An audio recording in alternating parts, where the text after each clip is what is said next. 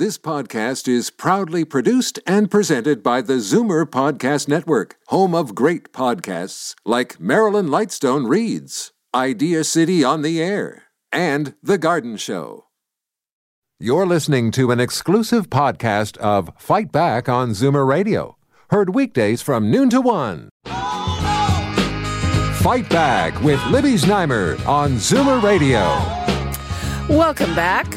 Toronto Mayor John Tory and his executive committee have voted in support of the Ontario Line plan. And if you were listening yesterday when we talked to him, you would have heard him passionately defend the need to stop studying and reviewing all the various transit plans and to go ahead and finally build one.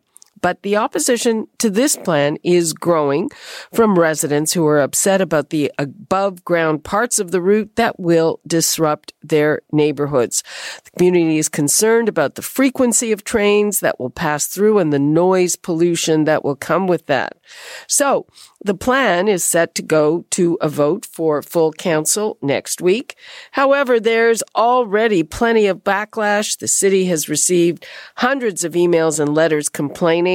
The mayor's promised to consult, whatever that means. So what do you think? Is it time to just get on with it, or should we change it in response to the problems that the residents have? The numbers to call, 416-360-0740, toll free 1-866-740-4740. And right now we have Councillor Paula Fletcher with Ward 14, Toronto Danforth, MPP Jessica Bell, who is the NDP transit critic, and Darcie Garand, who's a Riverdale resident and acting vice chair of the Lakeshore East Community Advisory Committee. Welcome you all. Thanks for joining us. Hello. Thank you. Okay, let's start with Darcie. You're a resident of the community. What are you worried about? Sure. Thank you for having me. So I live in Riverdale on a street directly adjacent to the track. My home itself, there's about 17 feet between the back of my house and the chain link fence that separates the rail corridor where trains are already passing. So residents like me are concerned about the impact that this project is going to have to homes, residential dwellings, small businesses in similar situations that are located very close to the tracks. A lot of residents that presented themselves yesterday at the Executive Council to make deputations are also really concerned about the impact to Jimmy Simpson Park, which is a great green space that we have in the area. It's really the only sizable green space that we have, and it's currently at jeopardy of being significantly impacted by this project. So the one thing I just want to say is, as residents, we recognize that the impacts are going to be significant, but it's not just us complaining. The initial business case put forward by Metrolinx, as well as the city's own report, both acknowledge that the impact to communities, businesses, fauna and flora adjacent to the tracks is going to be significant. So both provincial bodies have acknowledged that. We're just raising our concerns now to ensure that we're part of the conversation that needs to happen with the public through the process. I get it, Darcie, but with respect, I mean, you bought a house near the tracks. I mean, did you not expect stuff like that? Absolutely. Great question. I bought a house along the track. I consider myself extremely privileged to be a homeowner in Toronto. I know there are not many people that are in my situation. I also recognize that along the track, I can only expect that transit is going to increase in a city like Toronto. I am fully supportive of that. I'm a transit user myself, as are all of my residents that are actively involved in this process. One thing that many people don't know is that this stretch of the corridor is already going to see significant increase over the next 10 years. In fact, it's going to be an unprecedented amount of service increase by Metrolinx through the Regional Express Rail project. So that project is already underway. What it involves is adding a fourth track to the existing three tracks that are already there. On this fourth track, some trains will be diesel, so very loud, a lot of air pollution that are going to affect our homes. The Ontario Line is just duplicating the impacts that we're going to have along this project. So yes, I expected that transit and transportation was going to increase along the GO Rail corridor, but never did I imagine that the provincial government would institute two projects through the same corridor on the same decade that would have such a heavy impact to residents. Okay, I understand. Let's bring in Paula Fletcher. Hi, Paula. Hi. So it sounded to me yesterday when I was talking to the mayor that this was basically it was a done deal, that everybody is fed up with looking. There finally some agreement. What do you think that you might be able to do to change things? So that's a really good question, and it would be to agree to the Ontario Line, but when you said, let's just build it, there has to be an environmental assessment. We currently have an environmental assessment that was approved for the Relief Line, and as you know, in August, the province said, stop working on that, we're not building that, even though it was ready to build, and we're going to do the Ontario Line. So during the period of the environmental assessment, all options have to be reviewed. And I think it's only fair that a neighborhood that is going from 3 tracks on the rail corridor to 6, with all of those impacts, gets to put out some alternative scenarios during the environmental assessment. 6 as opposed to, Darcie was talking about 4. No, there's 3 currently, and on the tracks, everyone needs to know there's GO trains on the tracks, there's VIA on the tracks, and there's also the occasional freight on those tracks. Then there's a 4th track that's being built or considered by Metrolinx, which is to bring people from the suburbs in downtown using the GO line on a very frequent basis. That's called Regional Express Rail. And then on top of that, there would be the Ontario Line with 2 more tracks, so we would go from 3 to the 4th to 2 more to go to 6. And I think when she says nobody expected you would have 2 projects in the same corridor at the same time, doubling the number of tracks, I think that's fair that people are saying, whoa, let's think about, are there alternatives to adding 2 more tracks to what will be 4? Okay, let's bring in Jessica Bell. Hi, Jessica. Hi. What do you think that you might be able to do about this? Well, first off, I want to say what Darcie and Paula Fletcher were saying about the impact of transit in those neighbourhoods. We are also very concerned about that. Yesterday was a pretty significant day when it comes to transit. We have seen Premier Ford back down from uploading the subway. But we are very concerned about the decision to scrap the shovel-ready relief line and move forward with a new Ontario line plan. And to get back to your question, we do think that a lot of thought needs to go into making sure that a route is chosen that benefits residents and the city.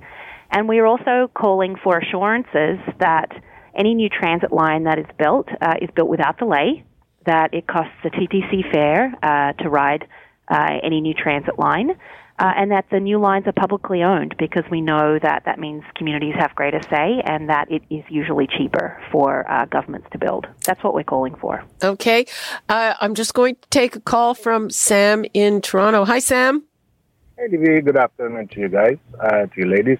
Now, maybe I'm out of a park here, but, you know, for 21st century, I think anything above ground, be it a streetcar, light rail transit, especially in the most condensed urban areas, is only being done in Toronto. I can't think of any other major city who is other than Eastern Bloc in old Soviet Union, in Polish era, and Polish and Yugoslavia or something like that, that is still using this above ground rail transit. You know, it doesn't make sense. Look at a streetcar. It's like divided the city into zones that you can connect. If you go to Junction Road or Black Creek or any other area, GO Transit is already established, but it's more suburban. But now we're going to practice the same, bring the same format into downtown Toronto, basically Toronto, a smaller Toronto, proper Toronto. And it doesn't make sense. I don't know who's behind these ideas, but whatever it is, as a citizen, as someone who lives in Toronto for a long time, I think this is not going to work. It's just going to add to the traffic. Modern transit is supposed to smooth the traffic, make it easier, not to make it harder for average folks, to get on and in within the city. Okay, Sam, thanks for that. Thank you. We are talking about some objections to the Ontario Line. It was hailed because I think a lot of people did not expect that during the election campaign, Justin Trudeau would come out and support Doug Ford's plan for this new Ontario Line, in which he wants to go ahead instead of the Relief Line. And people now are just saying, let's just do it, whatever. But some of the residents and some of the other people involved have serious objections to this. Paula Fletcher, what are you going to be doing at City Hall? Are you going to be trying to get some votes against the line? No, I'm not trying to get votes against the line. Look, we need relief desperately. If you're on the subway and you're at Yonge and Bloor, you're waiting 2 and 3 trains to even get on to the sardine can that's running up and down on Line 1 right now. But there has to be a review of this section that's about 2 kilometers of a 15-kilometer line to say, what are some of the impacts? Can you construct it as easily as you think? What about the mitigation for the 5 parks? The only green space in the neighborhood are 5 parks along the corridor. It's clear that a lot of that will be eaten up by these new tracks that are going in. Has to meet a certain safety standard. But I just want to say that when we look at it from the point of view of the city, there's 6 bridges within 2 kilometers, and those are rail bridges only. They will have to, most likely, all 6 will have to be replaced. And we need to say, what's the impact on our transit lines, on Gerrard and Queen? What's the impact on our commuters coming from Scarborough who are using Dundas? People that are coming south on Carlaw to get to the lakeshore? If it is endless construction and bridges are coming down, that's just a factor, Libby, that needs to be taken into consideration. And I think it's really fair for everybody, transit users, automobile drivers, and others, that we make sure that with a good idea, we don't end up with kind of a snarled up mess of congestion that would go on for years. And putting it underground may solve that problem. So it's just fair to have a look at that. And Jessica Bell, any idea what would it cost to put it underground? Isn't that a big jump in cost? This is, I mean, I just want to, with the idea that we should, just be quiet and accept this plan. Doug Ford, we had a shovel-ready relief line plan all ready to go. The community had agreed to it. It was going to relieve overcrowding on the Yonge Line, and all 3 levels of government had supported it. And it was meant, it was on track for shovels to go into the ground next year. So we had a plan. Doug Ford has come in and changed those plans, and we're trying to do the best we can to make sure that any new transit that is going to be built, because we all want transit to be built, we want to make sure it's built right. The relief line has been costed out. It was, costed out at about the same as the Ontario Line, so about $10 billion. It was designed to carry 1,000 people every few minutes. It was a high-capacity train going through a very high area. Jessica, so there's a lot of merits to it. I don't want to interrupt, but that ship has sailed. So do you have specific proposals for mitigating this problem?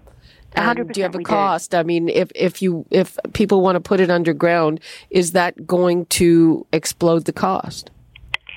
No, the costs have been done for the relief line, and they have estimated what it would cost to go underground.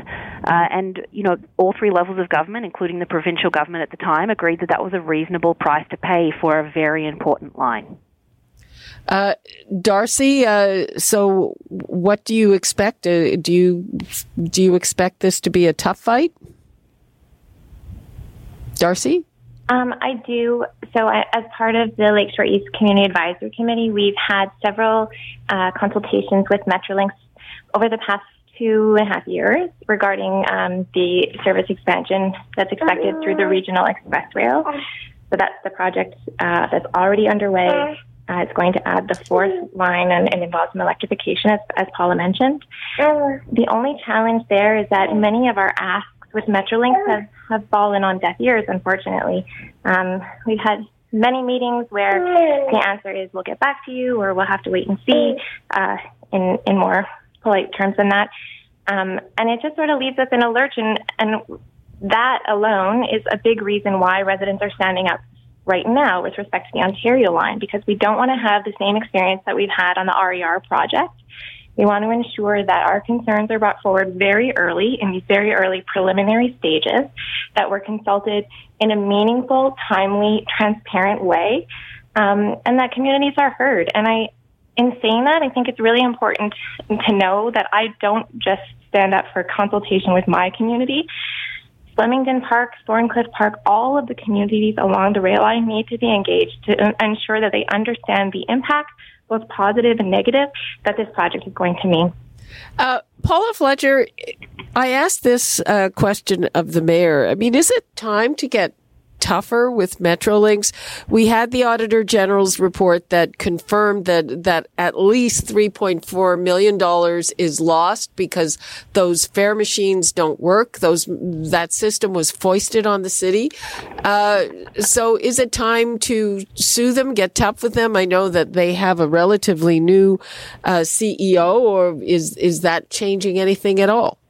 The good news, I think, for the community and for our community for sure, is that the mayor had moved some motions yesterday that amended the report where he wants to really look at mitigation around safety, noise and vibration, proximity of the tracks, the constructability, those 6 bridges, and asking Metrolinx to consider putting that underground where local impacts cannot be reasonably managed. So the mayor listened yesterday. 25 people came down to say, whoa, we had one already. It was underground. It was great.